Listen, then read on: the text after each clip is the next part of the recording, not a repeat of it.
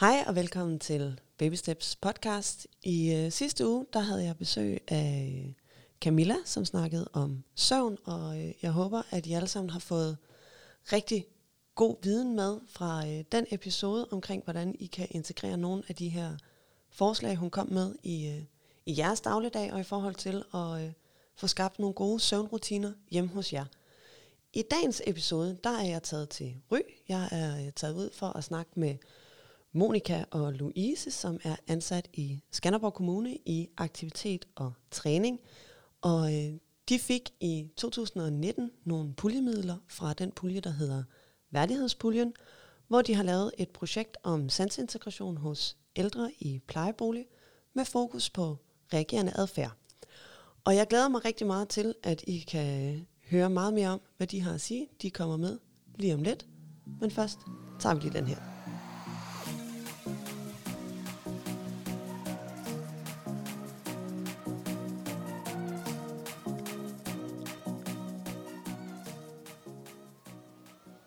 Hej Monika, og hej Louise.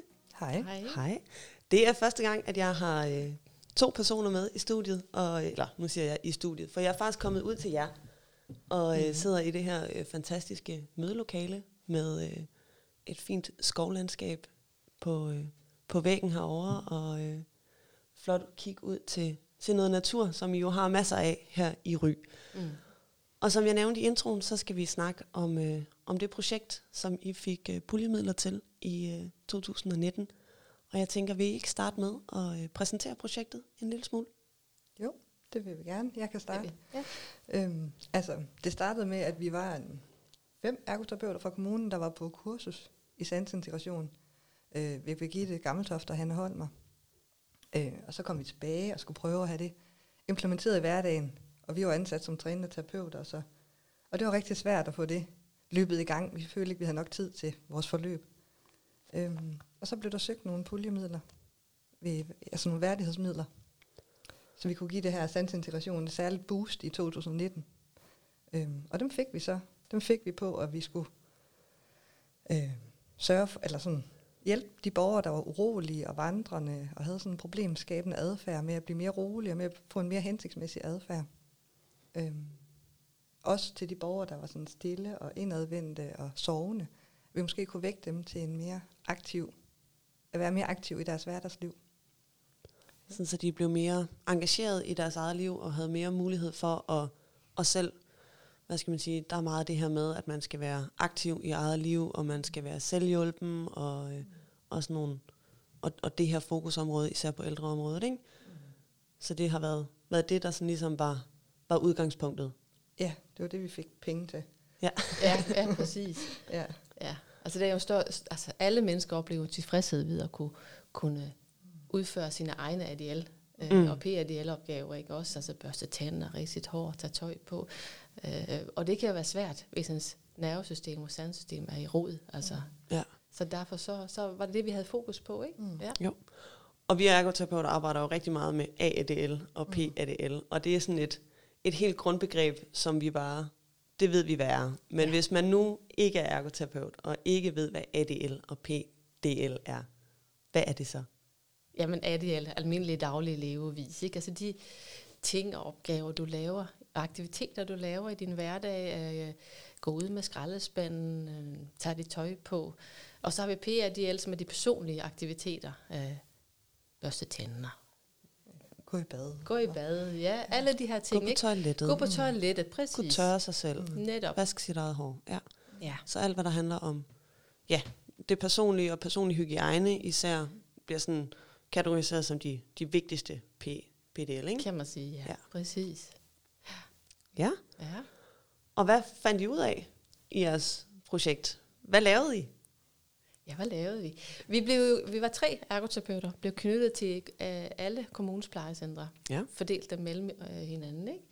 Og så øh, øh, gik vi så ud og talte med plejepersonalet, øh, fandt nogle borgere, som i plejepersonalets øjne havde noget, øh, nogle problematikker, screenede dem øh, og, og satte nogle forløb i gang efter, alt efter hvordan screeningen den nu øh, viste, at de havde problemer.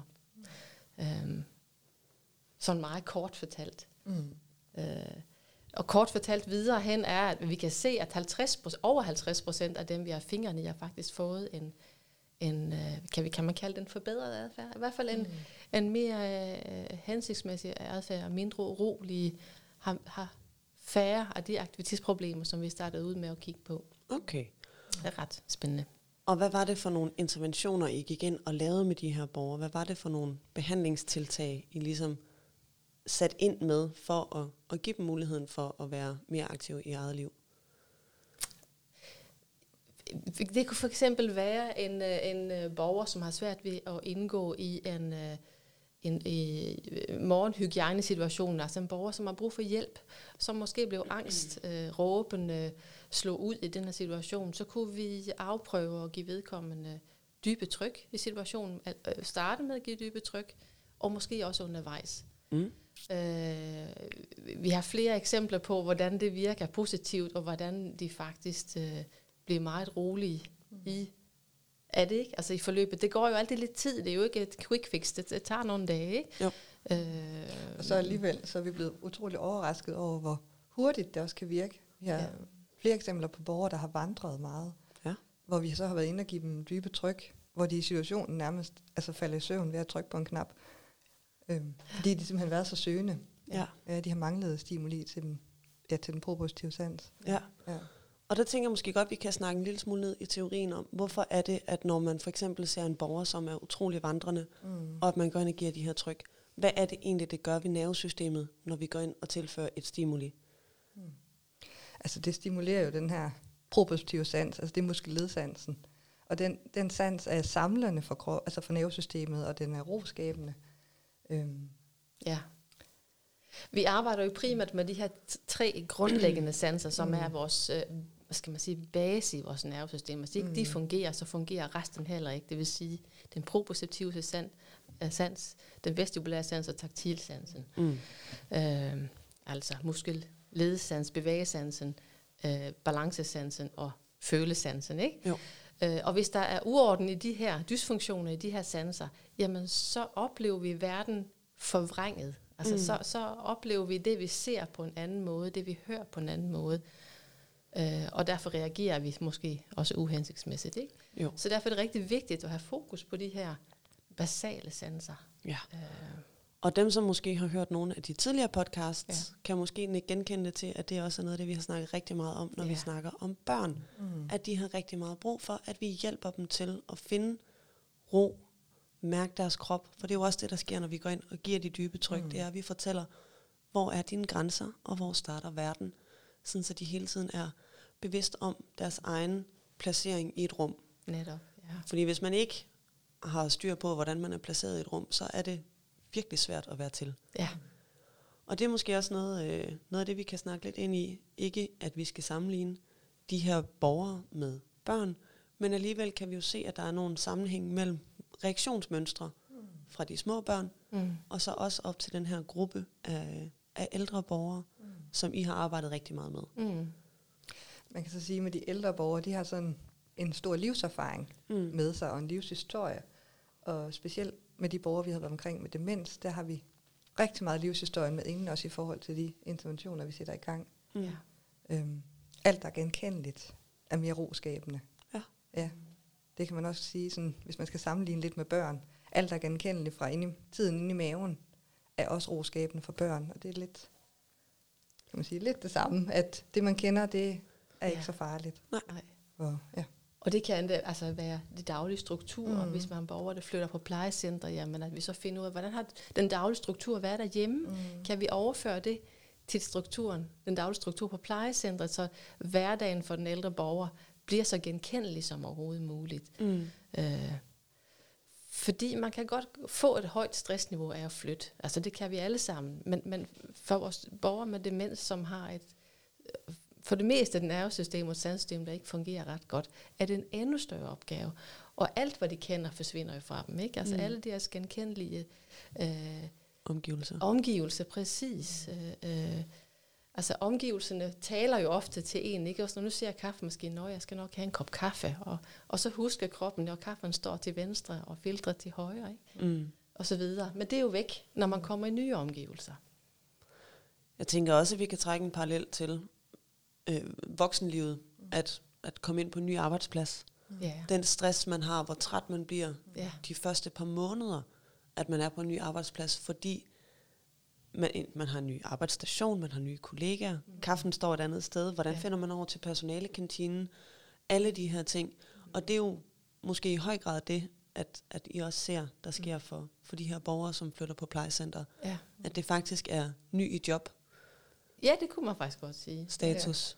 Jeg havde faktisk en borger, som sad meget, var meget passiv, øh, og som derhjemme faktisk havde været relativt aktiv. Så, så fik jeg lige en snak med hende, så siger hun, jamen jeg ved faktisk ikke, hvad jeg må lave her. Jeg ved ikke, hvor meget jeg må. Og, øh, og, og så valgte hun bare at sidde og afvente. Ikke? Mm. Og, øh, og det blev måske misforstået af plejepersonalet. Nå, nu, nu kan hun ingenting. Mm. Men det kunne hun faktisk. Hun vidste bare ikke, hvad hun skulle. Hun skulle have lidt hjælp. Ja. Ikke? Så også hele tiden for plejepersonalet at være ops på, hvad er en tilbageholdenhed, og hvad Ja. er et tab af funktion. Ja, Mm. Og den er jo også altså, svær, hvis ikke at man har tiden til at gå ind og snakke med borgerne og, øh, og finde ud af, hvad de egentlig kan. Mm. rigtigt. Og jeg tænker, det er måske ikke, at det ikke er andre faggruppers speciale, men det er jo i høj grad ergoterapeuternes kernekompetencer. Det er det her med at finde ind til de meningsfulde aktiviteter. Mm. Ja. Præcis, ja. I har så arbejdet rigtig meget med borgere med demens. Så selvom det måske ikke var jeres primære fokusområde, da I fik puljesatsmidlerne her, så er det alligevel noget, I har arbejdet rigtig meget med. Mm. Og jeg tænker, det kunne være rigtig spændende, at vi kunne snakke en lille smule ind i det. Mm. Og måske snakke en lille smule om til at starte med, for dem, som måske ikke har demens inde på livet, og finde ud af, hvad er demens egentlig? Sådan bare lige basis. Altså demens, det er jo altså, det er jo en betegnelse for en række symptomer på nedsat hjernefunktion. Der oftest er det jo hukommelsen, der starter med at, at blive påvirket. Mm. Man får svært ved at huske, og man får sådan nedsat generelt evne til at fungere i hverdagen. Øhm, man kan svært ved at finde vej, og ja, så, så lige stille, så, altså, så påvirker det også sproget. Så får man svært ved at finde ord, specielt navneordene. Sociale kompetencer også, ikke? Ja. Kan jo her i høj grad blive påvirket. Og man Ja. har svært ved at indgå i sociale relationer, og, Ja. og være i grupper, hvor mange taler, for eksempel. Øh, øh, ja, og altså det der med, at hverdagens, hverdagens daglige opgaver bliver for svære for en at løse selvstændigt, ikke? Altså Mm. mm. det, det er sådan, det påvirker en, ikke? Øh, ja, ja. Ja. Ja, og så altså, jo, jo længere hen man kommer i demensen, jo flere symptomer kommer der også. Sådan adfærds- og psykiske symptomer kan der også komme ved meget svær demens. Og, og det kan jo både være altså den nedsatte hjernefunktion, men det kan også være omgivelserne, der Mm. ikke øh, hvad hedder sådan noget, Det er gearet til det. Ja, eller det kan være sanserne, der netop, altså man er svært ved at bearbejde de sanseindtryk, man får. Og demens er en degenerativ sygdom. Præcis. Det er ja, ikke en, ja. man kan træne tilbage til funktionsniveau. Nej, Mm. Når man først har tabt en funktionsevne, så er det ligesom en vej, det går. Præcis, den er progredierende, ikke? Altså Jo. den er fremadskridende, og, og man kan få noget medicin, som ligesom øh, øh, stopper lidt op og fastholder nogle af de funktioner, man har lige nu. Mm. Hvilket fakt, det er faktisk rigtig vigtigt, at man får diagnostiseret, hvis man har en demens, relativt tidligt, fordi så kan man måske fastholde lidt højere funktionsniveau i længere tid, Ja. end hvis man venter for lang tid.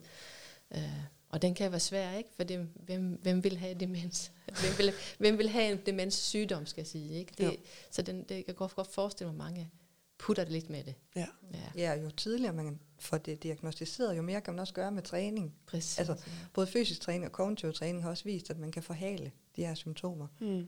og have det godt i længere tid, inden man begynder at miste. ja. Ja, fordi hjernen er jo en, en muskel, ligesom at alle andre muskler i kroppen er. Så vi ser jo også øh, elitesportsudøvere, når de får en skade, jamen fordi de har det højere Mm. øh, kompetenceniveau, eller den højere træning, øh, træningsfunktion, øh, når de får en skade. Men det gør også, at de kommer hurtigere tilbage Mm. efter en skade. På samme måde har vi trænet hjernen til at være på måske sin top, Mm. inden man begynder at få en degradation. Mm. Jamen, så er det også, der er flere stadier, den ligesom skal igennem, Ja. før man har et fuldstændigt tab af funktionsevne. Vi har et daghjem her i Ry, som har fokus på de fysiske aktiviteter, og hvor man starter med en kognitiv test, må du rette mig, Louise, for du ved mere om det, jeg gør, øh, et kognitiv test, ikke? Mm. før man går i gang med det her forløb, som varer x antal uger, Mm. Ja. jeg kan ikke huske, om det er 6 eller 8, og så laver man en kognitiv test igen. Og rigtig, rigtig ofte har man en bedre kognitiv test efter den her fokuserede øh, fysiske indsats, som kan være løb, gymnastik, ja, altså, med det- sved på panden. ja. Ikke? Det er ret hård Det, træning. det er moderat til hård træning tre gange om ugen. Ja. Fysisk træning og kognitiv træning. Ja. Og så er der faktisk også et socialt element i det, fordi de som regel også spiser sammen, og der bliver støttet i de sociale funktioner også. Ja. Spændende. Men det er selvfølgelig ret tidligt i et demensforløb. Ja. Det er jo så ikke dem, vi har at gøre Nej. med. Vi har jo arbejdet med dem, der er ja, ved at være sidst i sit demensforløb. Ikke? Men det kan man jo også sige, det er sansintegration på et helt andet plan, end det Præcis. vi arbejder med. Ja. Ja. Men det er jo altså, mega spændende at se, mm. at man, hvis man får det diagnostiseret Mm. så tidligt som muligt, og man Mm. sætter aktivt ind for at gøre noget, at man så med andet end medicin Mm. faktisk kan bremse, eller i hvert fald få trænet op til, at man er mere rustet til den sygdomsperiode, der kommer. Ja. Mm. ja. Interessant tanke og opdagelse, tænker jeg. Jeg tænker også, at vi måske kan snakke ind i det så i forhold til pårørende. At hvordan kan man som, som familiemedlemmer, når man oplever, at man måske har en, en i familien, som enten har fået diagnostiseret en demens, eller man måske mistænker, at der er et eller andet her, som, som kognitivt ikke er, øh, er helt godt. Altså kan man gøre noget som pårørende for at støtte op om sin, sin pårørende? Det er jo mange Mm. gange pårørende i en sætning. ja. ja, det kan man. Og, og, og jeg tænker, den er nok garanteret ømfindelig i mange familier, ikke? Men, men øh, som jeg sagde tidligere, det er jo rigtig vigtigt at komme til lægen. For det første at finde ud af, hvad det er. Mm. Det kan jo godt være, at de her hukommelsesproblematikker, som man oplever hos sin pårørende, ikke nødvendigvis er en demenssygdom. Det kan jo faktisk være stress. Det kan også være andre autoimmune sygdomme, som man jo kan medicinere væk og blive rask fra. Ikke? Så derfor er det virkelig vigtigt at, at, at få det undersøgt. Mm. Øh, Man kan sige, at ingen af de ting, du lige nævnte der, burde jo gå uden at blive behandlet. Anyways. nej, præcis. Men, Men, så hvis man ser en i familien, som har hukommelsesproblemer, Ja. så skal man måske bare opfordre dem til at søge læge. ja, Mm. nemlig. Om det er det ene eller det andet, eller det tredje. Ja, Ja. netop. Det tænker jeg. Og så alt efter, hvad det så øh, viser sig at være. Ikke? Hvis det nu er en demenssygdom, jamen, så ved vi jo, at det er en stor opgave for hele familien og for de nære pårørende. Man kalder det jo for de pårørende sygdom, fordi de vil jo kunne se den syge, eller den syge, den ægtefælde, blive dårligere og dårligere. Øh, Man plejer at sige, at man mister dem lidt efterhånden, ikke? også fordi de forsvinder lidt væk på grund af sygdommen. Mm. Øh, Og de her ændrede adfærdsudsving, som man også ser. ja, Altså man hører tit i forbindelse med demens, at der er en, en aggressiv, udadreagerende adfærd i Ja. nogle tilfælde. Ikke? jo. Hvilket jo også forståeligt nok hænger sammen med et sansesystem, som har svært ved at bearbejde indtryk. Mm, Altså, Præcis. Hvis man ikke forstår verden, så er det Ja. virkelig svært at være til. Ja. Mm. Det er rigtigt. Mm. Men altså inden at man kommer dertil, så er det i hvert fald vigtigt, at man støtter det, ens pårørende med demens i at, at, gøre, at klare så mange af de daglige ADL-opgaver, som de kan, og støtte dem i at, at være aktiv stadigvæk Ja. Mm. i det, der giver mening. Altså, Ja. jo, jo længere tid, jo mere de selv er i gang, jo, sådan, jo mere forhaler det også sygdommen. Ja. Ja. Ja. Og måske også støtte dem i at have en, en, en daglig struktur, som er genkendelig. Mm. Altså sådan, man har den her struktur at læne sig lidt op af. Mm. Øh, og måske også have en forståelse for, at den syge pårørende kan altså ikke helt det samme, rent socialt måske, som de har kunnet før. Mm. Det der med at gå til store fester med en masse mennesker, eller sidde og spille kort otte mennesker, mm. det kan man måske ikke helt overkomme længere. Mm. Eller måske kan man bare i kortere tid, så man går hjem noget før. Ikke? Altså så at man, man, man, man modellerer lidt med de der øh, aktiviteter, som man for, foretager sig i sin hverdag. og De ikke er så krævende, som de har været, tænker jeg. Men stadigvæk beholder så mange som muligt, fordi det er også identitetsskabende. Ikke? Altså, mm. Vi er jo også dem, vi er kvæg nogle aktiviteter, vi foretager os i vores liv. Ikke? Lige præcis. Ja. Og det er jo også et, et kæmpe ansvar at lægge over på, ja, på en kone eller en mand eller Ja. en, Ja. et barn og sige, nu skal du sørge for, at Benny, han er så meget aktiv i sit eget liv, som han overhovedet kan, og så kan det godt være, at det tager en time at gå i bad, men hvis han gør det selv, mm. så er det en succes for, for Benny. Mm. Men hvis man skal ud af døren, eller hvis man skal have en dagligdag til at fungere, og tit så rammer sygdommen jo ikke nødvendigvis efter pensionsalderen. Mm. Altså det kan jo sagtens være hvad, fra 40-årsalderen, at, mm. at man ser det, ikke? Mm. At man stadigvæk skal passe et arbejde som, som pårørende, og så er det jo rigtig svært. Mm. Og så sidder vi, der er en masse med en, en stor faglig viden om, hvordan man skal agere, og hvordan man skal støtte og hjælpe. Mm. Men, men som almindeligt menneske med al anden uddannelse end sundhedsfaglig, er jo slet ikke rustet til at, at varetage de opgaver. Og fuldstændig ret ja, det, ja. Man skal også passe på sig selv som rask pårørende, ja. ikke? fordi ja. den syge pårørende har jo kun de raske i familien, så det er rigtig det er vigtigt, at de passer på sig selv. Mm. Øh, og, og de kan blandt andet jo hente hjælp hos os i, i kommunalt regi, ikke? Altså der er demenskonsulenter og dem, øh, øh, demenskoordinatorer, som er rigtig dygtige til at øh, støtte op i hjemmene. Mm. Vi har daghjem, øh, ja, nu kan jeg tale ud fra vores kommune, ikke? Mm. daghjem, som både de, de øh, relativt nydiagnostiserede demente kan komme i.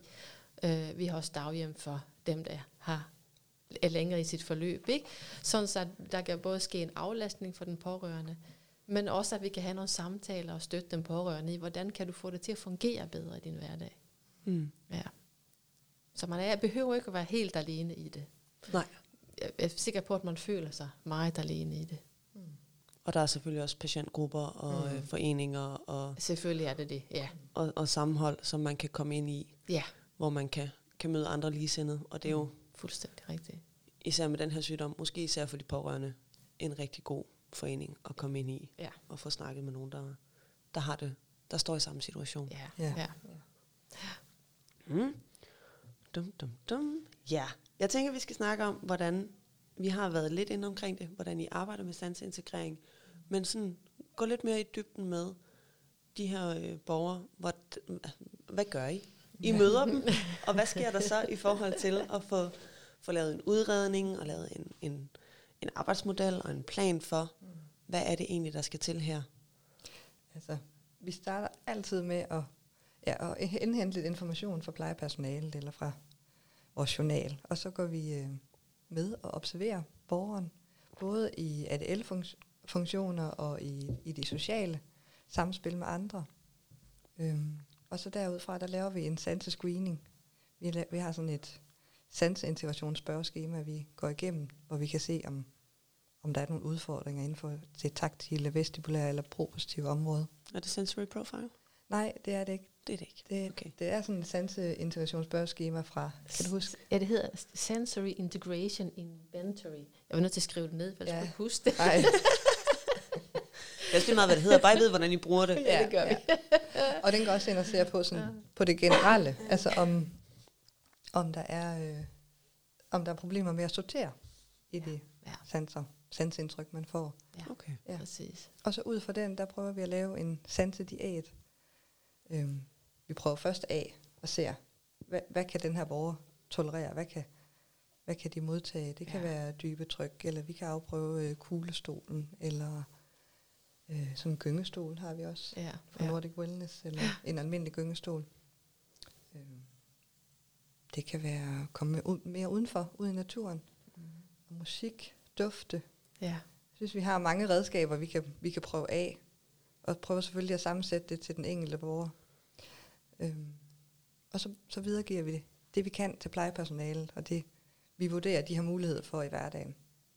Okay. Og det kan, det kan som regel være de der dybe tryk, eller hjælpe borgeren i at ned og sidde i en kuglestol til et hvil. Mm. Ja. Eller for eksempel, hvis, vi, hvis aktivitetsproblemet er, at man har svært ved at overskue at spise. Mm. Fordi tit så sidder man jo og spiser, hvor der er 10-12 andre, som også er ramt på et eller andet. Mm. Øh, og når mad skal serveres, så der er mange, der snakker, der er mange lyde. Det kan være svært at overskue sidde i den her spisesituation mm. og få det mad at spise, som man har brug for øh, så kunne det eventuelt være, at man får en kuglevest på, før man skal have noget mad, og, og så man har fået ro på systemet. Altså det giver jo de her taktile og proprioceptive stimuli, mm. så man får ro på sit nervesystem, kan mærke sig selv, og så kan man måske bedre overskue at spise sin mad. Mm. Øh, og som Louise siger, vi kigger jo rigtig meget på, hvad kan lade sig gøre for plejepersonalet i hverdagen. Fordi øh, hverdagen løber stærkt, så det skal være noget, som, som øh, virker, ja, som kan lade sig gøre. Ja. Altså, Ja. ja. det godt simpelthen. Noget, som kan implementeres Præcis. både i borgernes omgivelser, det hjem, de, Ja. de bor i, eller den stue, de er på, Ja. men også for et travlt personale, som, som har ja, 12 andre, som også skal være klar til en spisesituation. Netop. Okay. Ja.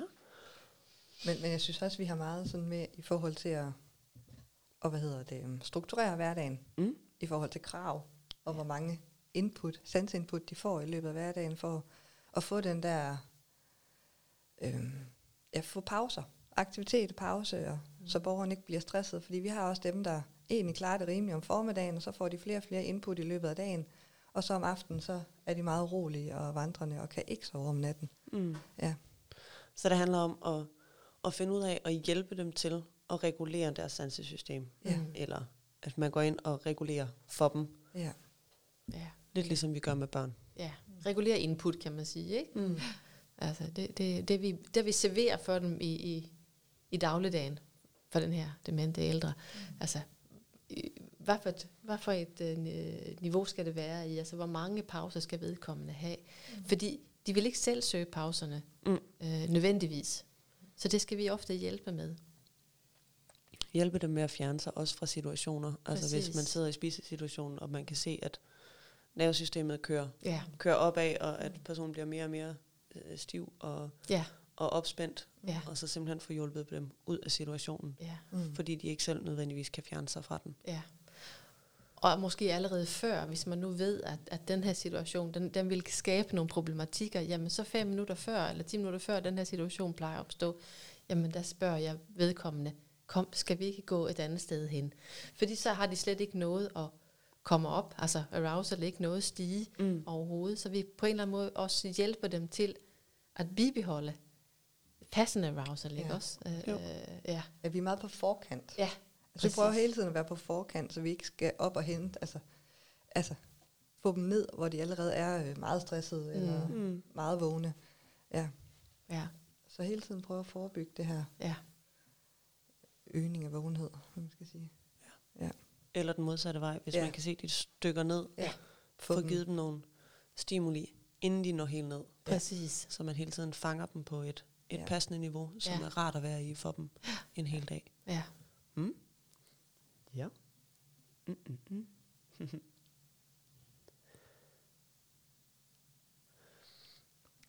Vi snakkede lidt om, øh, om familiens rolle. Øh, og der er jo mange måder, man kan være familie på. Man kan både være have personen boende hjemme. Mm. Man kan også være ikke øh, hvad hedder sådan noget, partner, men barn og måske have børnebørn. Nu er der jo rigtig mange podcast-episoder omkring det at være familie og have små børn. Kunne man også forestille sig, at det at øh, få ikke besøg, altså fordi det skal heller ikke være sådan en, nu skal I huske at besøge jeres øh, pårørende med demens, men kunne man forestille sig, at inddragelse af den, den lidt bredere familie i behandlingen eller i den demensramtes hverdag kunne have en positiv eller en måske en negativ effekt på det liv, de lever. Giver det mening? Ja, absolut. Mm. Mm. Det gør det. Altså jeg tror helt sikkert i forhold til at, at bevare den der identitet for borgeren, der giver det utrolig meget at få besøg af de pårørende og af familien, så de kan huske, hvem de er, hvor de kommer fra. Men der er det bare vigtigt, at man måske ikke laver for lange besøg for nogen, og at man hjælper dem med at falde til ro bagefter. Ja. Mm. Og det kan være, at man skal sidde lidt med et kugleforklæde, eller skal sidde og høre lidt øh, mindfulness musik, bruger vi også meget. Mm. Så vi på en eller anden måde får, får lukket lidt ned igen. Og det er måske også noget, man i et samarbejde med plejepersonalet ligesom kan høre, hvad er det for nogle strategier, I arbejder med, Mm. for at, at han ligesom, eller hun, har et, et passende arousal-niveau i løbet af dagen. Hvordan Mm. mm. kan vi, når vi kommer på besøg, Mm. undgå at overstimulere for eksempel? Ja, At man ligesom kan, Mm. ja, kan få åbnet op for, for det brede samarbejde, ikke? præcis. Jeg tænker, vi kan også i samarbejde med pårørende. Øh, øh, altså det kan godt virke lidt grænseoverskridende måske at få strukturere de her besøg, som du sagde tidligere, men nogle gange så er det måske nødvendigt at, at, at prøve på øh, i samarbejde med pårørende at sige, jamen det kunne være rigtig dejligt, hvis I kommer x antal gange på det her tidspunkt i så lang tid, fordi hvis når I går nu, lad os sige klokken halv seks, så mm. passer det med, at, at øh, jeres pårørende, han eller hun skal ud og spise aftensmad, så er det sådan en naturlig afsked. Mm. Så øh, vi kommer og henter, fordi det er aftensmad, og så kan I, jamen, så kan I jo smutte hjemad. Ikke? Og så, øh, vi på en eller anden måde hjælper de pårørende også til at, at få et godt besøg, men også et god afsked, fordi ja. vi oplever jo ofte, at øh, øh, der er et stort savn fra sin Altså, de savner sin familie. Selvfølgelig gør de det. De savner sin ægtefælle. De har måske været gift i 50-60 år og aldrig været mm. væk fra hinanden. Ikke? Så det er pludselig meget svært at skal være alene i en plejebolig. Mm. Ja. Øh, og det kan også, bare det savn, det kan skabe meget vandring og, og søgen, ikke? Mm. Øhm. Sorry. Sådan der. Var lige en tusse i halsen. øhm, den her øh, vandring, er det noget, man ser meget ved, øh, ved borgere med demens? Er det sådan en klassiker, som, som I arbejder meget med, eller ser tit?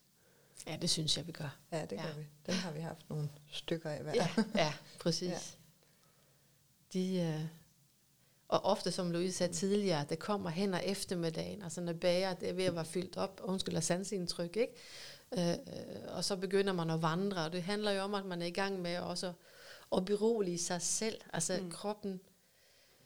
Nogle gange, når vi kigger på vores borgere for at se på deres adfærd, så kigger vi også, at hvad er det egentlig, de gør? Hvad er det egentlig, de søger? Fordi det er også tit de stimuli, de har brug for. Mm. Øh, og så længe de ikke vandrer øh, kilometer i løbet af et døgn, så de slider sig selv i stykker, eller vandrer så meget, så de ikke kan sove om natten, så er det jo ikke nødvendigvis et problem. Mm øh, tænker jeg. Så vi, så vi skal skælne lidt imellem og sige, men er vandringen, er den okay, at de går op og ned ad gangen, eller hvor, er det et problem for vedkommende nu, at vedkommende går så meget? Jamen, så må vi kigge på, hvordan kan vi så tilrettelægge en hverdag, sådan så at vandringen bliver lidt mindre, fordi det er jo ikke dårligt at gå, det er jo ikke, altså, hvor hele vores organisme har jo godt af at bevæge sig, men, men øh, men er det hensigtsmæssigt? Er det hensigtsmæssigt, netop. Ja. Det, er, det er jo en måde at selv stimulere på. Det er det altså, nemlig. Det er en måde at få, få stimuleret både den vestibulære og den propositive sans på, fordi man får jo... Og den visuelle. Ja, også ja, det. Ja. Man, man får jo... Vi kender det for os ja, selv, ikke? Ja. Altså, øh, øh, mig personligt, jeg kan rigtig godt lide at gå en tur ud i skoven. Mm. Jeg ved det ikke, alle der bor i nærheden af en skov, men der er rigtig mange, der godt kan lide at komme ud og bare gå en tur. Mm. Øh, få noget frisk luft og mærke, åh, oh, vinden på i ansigtet, ikke? og mærke solen på kinderne, øh, så har man det egentlig lidt godt bagefter. Ikke? Jo. Ja. Og det her med at vandre, er jo også der, hvor vi tit ser, at de måske vandrer hjemmefra, mm. ja. eller vandrer afsted fra øh, plejecentre øh, og bliver væk. Mm. Øh, det, det, det sker med jævne mellemrum, at der kommer en efterlysning efter borgere, som er, er gået en tur. Mm. Og så vidt jeg er orienteret, så må I ikke fysisk tilbageholde dem, Nej. når de begynder at gå. Nej. Men man har lavet nogle tiltag på mange af de her øh, gange eller øh, bosteder, for at de ikke går ud fra området. Kan I ikke fortælle en lille smule om, om nogle af de tiltag? ja, altså vi har hos os har vi øh, øh malet på dørene. Altså sådan, så det faktisk ligner et maleri med træer og busker og blomster. Sådan så, ja, det er svært at se, hvor døren den egentlig er. Mm. Ikke også? Så døren den skal ikke her en dør, du kan gå ud af? Nej, det står ja. ikke et stort skilt gå ud her. Men, men samtidig så kan man godt gå ud. Vi må jo ikke, vi må jo ikke arbejde med at vende dørhåndtag eller skjule dørhåndtag på den måde. Det er mm. jo en magtanvendelse. Det må man ikke. Mm. Øh, man må heller ikke låse dørene vi må heller, som du siger, heller ikke holde øh, folk tilbage, der gerne vil gå ud, hvis man vi har vores stadigvæk vores frie vilje, selvom vi har en demenssygdom. Ikke? Det er meget mm. vigtigt at huske. Mm, ja. ja. Men det handler om at være kreativ. Altså, ja. Vi har også et plejecenter, hvor vi har et øh, busstop sted, fordi der var en borger, der altid gerne ville hen til bussen. Så, øh, så hun gik altid hen til busstoppestedet, der var lige foran døren. Ja. Og så stoppede hun der og sad på bænken og ventede. Og der kommer aldrig nogen bus? Nej, Men hun gik ikke ud af plejecentret. Og havde, hun havde en god oplevelse Jo, frem det for alt. Ikke? Altså for Mm. hende var Ja, det ja. jo en, det, det var jo en, øh, en aktivitet, som gav mening. Hun skulle ud og vente på bussen, og så sad hun der og ventede. Ja. Ikke? Altså det gav jo mening for hende, Mhm. øh, tænker jeg. Mm. Øh, Og Men langt mere hensigtsmæssigt, end at hun gik ud og rent faktisk tog en bus. Ja, præcis, ja. præcis. ja. Fordi det, nogle af de her gange, hvor, hvor øh, borgere er gået øh, og, og, og bliver væk, handler jo også om, at de kan simpelthen ikke finde tilbage igen. Mm. Det kan, altså, ja, vi ved jo ikke, om de vil væk. Men jeg tænker, at nogle gange, så vil man måske bare ud og gå en tur. Og så pludselig er man ude og gå, og man ved ikke, hvor man er. Mm. Og så går man bare. Mm. Ikke? Tror jeg. Jeg ved, jeg ved det ikke. Det er ikke til at vide, hvordan man har det.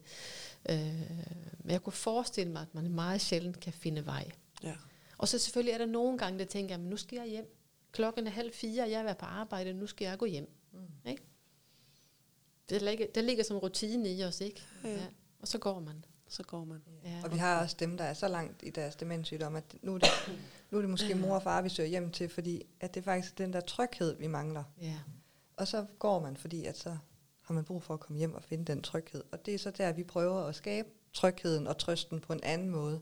Og det kan jo også være mange, med mange af de her roskabende tiltag, hvor vi, altså mange af vores borgere er jo faktisk stresset, kan man sige, fordi at de ikke kan bearbejde sanseindtryk, de ved ikke helt altid, hvem de er, og de ved ikke, hvad der skal ske, og hele den her mangel af struktur på hverdagen er jo utrolig stressfuld. Så vi arbejder meget med at finde ud af, jamen, hvad, hvad kan vi så gøre for at nedsænke den her stress, og det kan være med, med tiltag i forhold til sansintegration. Mm.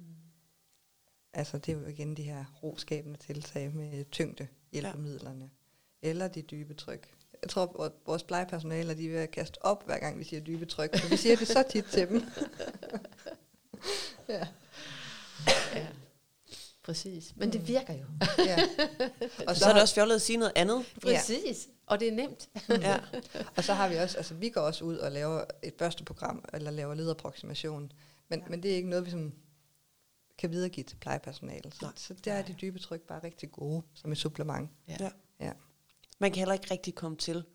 Man kan selvfølgelig godt overstimulere proprioceptivt, men man, man skal Ja. virkelig Ja. være dygtig for at, øh, at få stimuleret så meget på den proprioceptive sans, at vi ser Ja. en overstimulering. Mm. Ja. Fordi den lige præcis er roskabende. Ja, Ja. og, og samlende og organiserende for alle de andre sanser. ja. Vi snakkede en lille smule om, øh, i sådan en indledende samtale, du og jeg, Monika, øh, omkring den her, jeg tror du kaldte det neurologisk alder. Kan det passe? Ja, det kan godt ske. Altså, vi, snakkede, vi snakkede en lille smule om det her med, øhm, hvilket også har, har fik mig til at, at, at tænke, at episoden her skulle hedde De ældste børn, eller De gamle børn. Mm. At det her med, at, at vi faktisk ser, at når man bliver ramt af en demenssygdom, at rent neurologisk rører man måske ned på et funktionsniveau svarende til et, et barn. Mm. Mm. At den her grænsesøgenhed, øhm, svær ved at, øh, at bearbejde sansindtryk, svært ved at regulere sansindtryk, er på niveau med, med børn. Er det noget, I sådan også arbejder med øh, det øvrige plejepersonale om, ligesom at forsøge at i tale sætte den neurologiske alder i anførselstegn? Vi har gjort det indimellem. Ja, ja.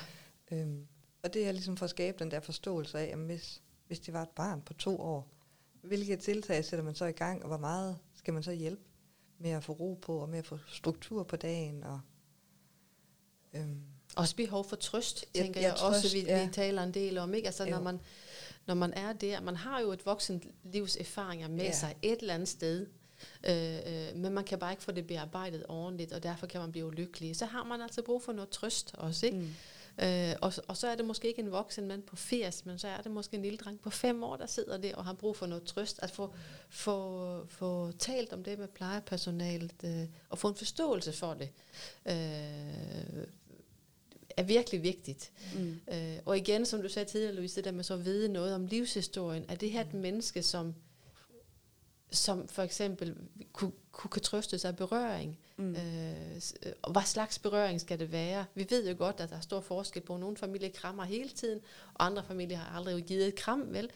Øh, så der kan man godt komme ind og, og, og, øh, overskride nogle grænser, men det må man jo prøve sig frem med. Mm. Øh, men i hvert fald have en forståelse for netop, som du siger, at, at der kan være noget her, hvor vi bliver nødt til at lade være med at stille for høje krav. Mm. til borgeren, Mm. fordi han, kan, han eller hun kan simpelthen ikke uh, honorere det. Mm. Ja. Og måske også kigge på, hvordan, hvordan, hvordan guider man et, et toårigt eller et femårigt barn til selv at tage tøj på. Præcis. Det gør man jo ikke nødvendigvis ved at gøre det for dem, men Nej. at man hele tiden hjælper og guider verbalt, siger, "Nå, men så skal du have det her på, så skal Ja. du have det her på, eller piktogrammer, Ja. de her små billeder med en figur, der gør et eller andet, Ja. ja. så man kan se, hvad er det for en aktivitet, man skal. Ikke? Jo. Jeg tænker også, at det er noget, I, I arbejder meget med. Bestemt. Sproget er, Ja. arbejder vi en hel del med, fordi ja, nu sidder vi her i en podcast, og vi taler, ikke? og det, øh, det talte ord, det flyder Mm. alle steder. Ikke? Jo. Vi kommer nemt til at tale alt for meget øh, Mm. i, i, i plejesituationer, hvor, hvor netop i en påklædende situation, så er det måske nok at sige bukser eller trøje, og give vedkommende det på en eller anden måde, sådan så det visuelt bliver guidet til at få en forståelse af, når jeg skal have det over hovedet og armen, ikke? Så man Mm. ikke siger, nu skal du tage tøj på, for vi skal ud og have morgenmad. Mm. Men at vi koncentrerer os om den Delaktiviteten. situation, vi er, er præcis vi er lige nu. Ikke? Jo. Så det tænker jeg, vi taler også en del med vores tværfaglige kolleger om, det med sproget. Ja. ja, fordi også sproget for, for borgere med demens bliver jo netop ramt.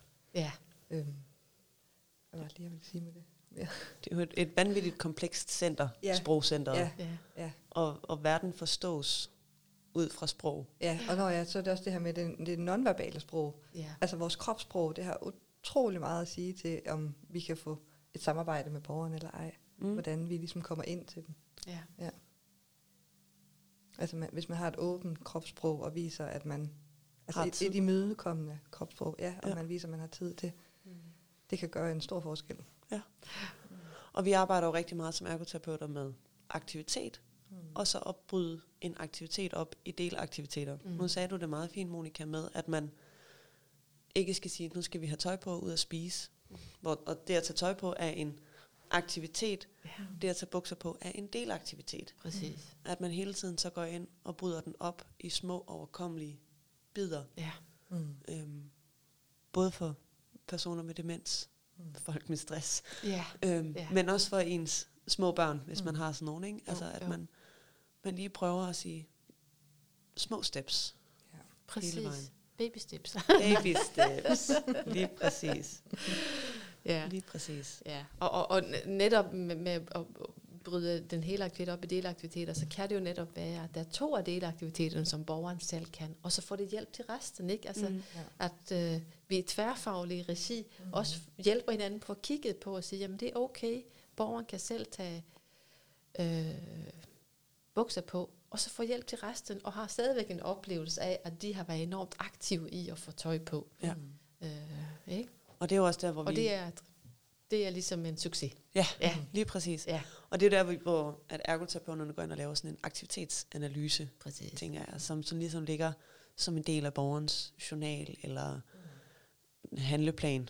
Jeg tænker, at nu har jeg ikke været på et plejecenter Nej. som, som ergoterapeut, men jeg tænker, der er jo en, for hver borger er der en forståelse for, hvad, hvad, hvad kan den her person, Mm. og hvordan skal vi understøtte. Og der tænker jeg også, at sådan en aktivitetsanalyse indgår, Mm. hvor en ergoterapeut har været inde og kigge på, hvad kan personen? Ja, Mm. ja. Ja, og, og hvad giver mening? Fordi det kan godt være, at der er en borger, der kan noget i morgenplejen, men måske giver det slet ikke mening for borgeren. Måske giver det mere mening at sidde og spise selv. Mm. Og så er det jo der, vi skal, vi skal hjælpe borgeren med at bruge sine ressourcer. Ja. Ja. Så at man hele tiden tænker, at borgeren har x antal energi og overskud Mm. til at kunne løse nogle opgaver. Mm. Og så er det vigtigt at have fundet de opgaver, som er vigtigst for borgeren at løse selv. Lige Præcis. præcis. Ja. Som giver borgeren den livskvalitet og, og, og øh, øh, rar oplevelse i hverdagen, som de godt kan lide at være i. Ikke? Jo. Altså, hvis, ikke, hvis, ikke det giver, hvis borgeren på en eller anden måde er ligeglad med, hvordan vedkommende får tøj på, man skal bare ud og have sin kop kaffe og en smøg og holde smøgen, ikke? Altså, Mm. ja, det, det, det sker jo også. Jamen, så må, er det jo der, vi skal arbejde hen imod, fordi vi kan sandsynligvis ikke træne borgeren op til selv at tage tøj på, Og, Vel. og ryge sin smøg selv. og ryge sin smøg selv. Præcis, den udholdenhed kan vi nok ikke få trænet vedkommende op til, vel? Mm. Øh, så som du sagde til Louise, det der med, hvad giver mening for vedkommende? Ja. Ja. Og samtidig kan man også sige, altså der er nogle af de her PADL, eller PDL, som man laver både om morgenen og om aftenen, for eksempel at børste tænder, Ja. at der er måske energi nok om morgenen, men ikke om aftenen. Mm. Eller omvendt, Ja. Ja. at efter at have sovet, arousal stadigvæk er så lav, inden man skal ud og spise morgenmad, at man ikke kan rumme det, men at man måske om aftenen godt kan. Ja. Okay. Ja. Lige her, inden vi slutter helt af, så vil jeg faktisk gerne lige dykke en lille smule mere ned i en aktivitetsanalyse. Fordi det er ikke noget, vi har snakket så meget om i tidligere podcasts. Og jeg tænker, det kunne være ret spændende at snakke en lille smule om, hvordan I, for det første, som du siger, Louise, med at finde ud af, hvad er det egentlig, der giver mening for dem at kunne. Øhm, så både, hvordan kommer man hen til, hvad er det for en aktivitet, vi skal teste dem i, men også, hvad er en aktivitetsanalyse i, i udførelse. Giver det mening? Ja. ja, det gør det. Vi trækker lidt på det, fordi selve, hvad skal man sige, den teoretiske aktivitetsanalyse, som øh, øh, vi har læst og studeret igennem vores uddannelse, er jo nok ikke sådan lige den, vi, vi arbejder i sådan helt teoretisk, men den ligger jo på vores ryggrad. Mm. Altså den, den, som en automatiseret tankegang nærmest, vil jeg sige. Ikke? Jo. Øh, og i forhold til sansestimuleringen, øh, som du sagde før med livshistorien, altså kigge Ja. på, hvad, hvad, giver, hvad er det for en identitet, vi har foran os i personen her? Hvad giver mm. mening for borgeren, og hvad giver livskvalitet, til, livskvalitet for borgeren, ikke også? Jo. Øh, så hvad for nogle aktiviteter er det, vi skal have fokus på at fremme, hjælpe borgeren til at kunne deltage i, mm. vil jeg nok sige. Ikke? Ja. Er det ikke lidt det, vi øh, øh, arbejder ud i? Selvfølgelig er det tit aktivitetsproblemerne, mm. som, som vi tager udgangspunkt i. Men, men det, vi arbejder mest med i forhold til demens, det er jo den her personcentrerede omsorg. Ja. Øhm, netop, hvad er det for en person, vi har med at gøre?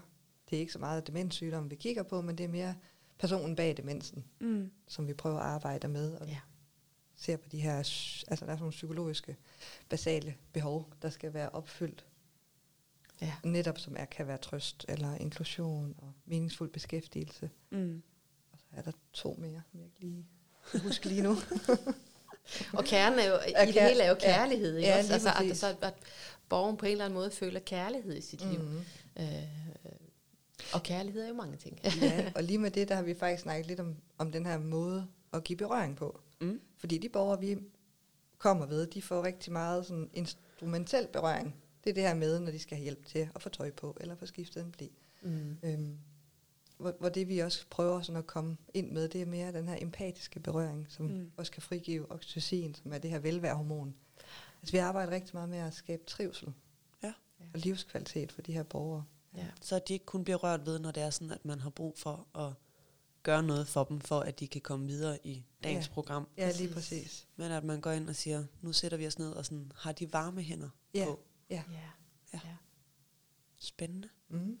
og vigtigt fokus. Meget vigtigt fokus. Ja. Så det der med at legalisere, det er helt okay, at du sætter dig ved siden af borgeren her og holder vedkommende i hånden eller om Mm. skuldrene. Mm. Og sidder der i fem minutter.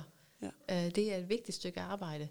Det kan blive glemt ikke nogle gange i, i, i hverdagen. Den, den, den går hurtigt for vores plejepersonale. De har, de har De har meget at travlt. se til. Ja, det har de.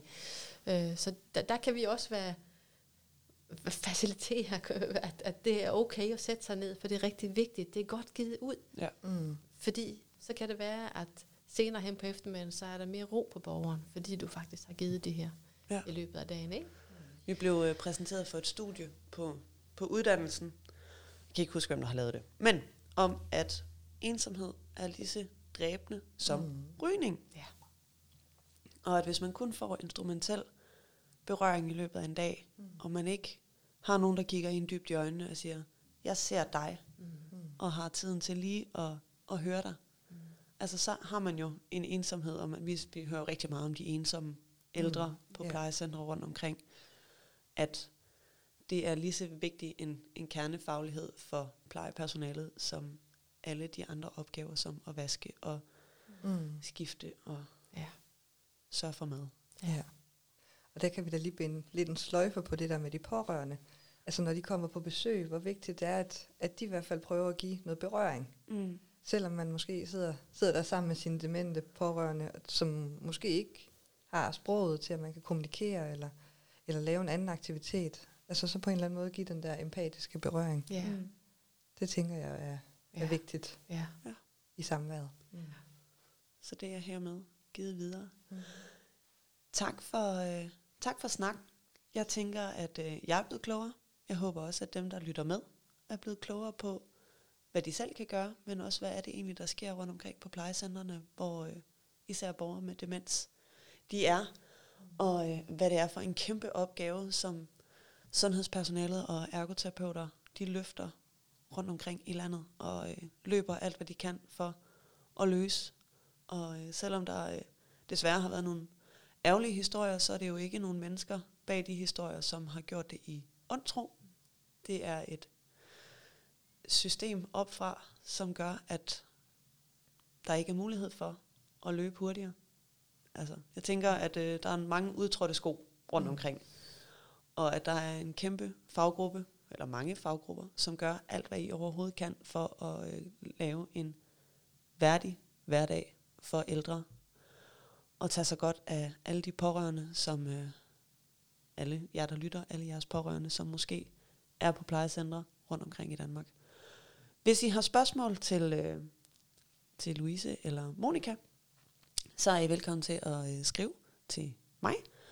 Så vil jeg videregive dem til Monika og Louise, og så vil vi tage det op inde på Instagram og på Facebook. Og øh, I skal være mere end velkommen til at stille alle de spørgsmål, I har lyst til. Jo flere spørgsmål, jo flere svar, og øh, det er sådan, vi opererer. Jeg håber, at I har øh, nyt podcasten. Jeg har i hvert fald nyt samtalen, og jeg håber, at vi hører ved i næste uge. Tak for i dag, og hej hej.